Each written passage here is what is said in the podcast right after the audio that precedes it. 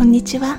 皆さん感性の引き出しへようこそ。このポッドキャストは都内で働く空間デザイナーのミミがふと街中で見つけた些細な出来事。わあ綺麗だなーって思ったことなど言葉にまとめて記録しています。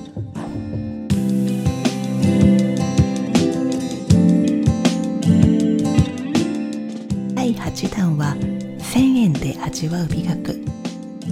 前回から少し時間が経ってしまいましたね。乾いた風が気持ちよくようやく秋らしくなってきました。いつもは街や自然をトピックにしておりましたが今回はもうちょっとヒューマンスケールのお話にしましょう。日本橋のバーでの出来事について。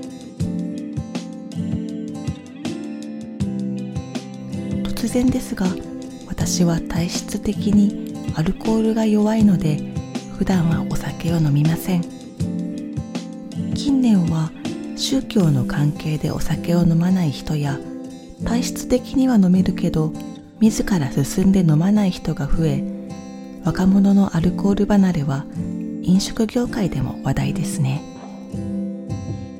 そんなわけで普段はバーに行くことはめったにないのですが先日気になったモクテルノンアルコールカクテルを出しているバーがあったので覗いてみました。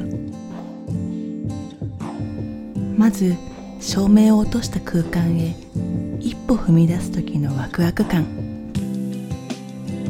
日常の雑多な場所から一区切りつけるお茶室のにじり口の役割を担っているように思います。メニューを見てそのカクテルの背景を連想させるような名前を読む時の楽しさ。バーテンダーがカクテルを作る時の氷の冷えて乾燥した音やそこに液体が注がれる時のフレーバーが溶け合っていくような感じ。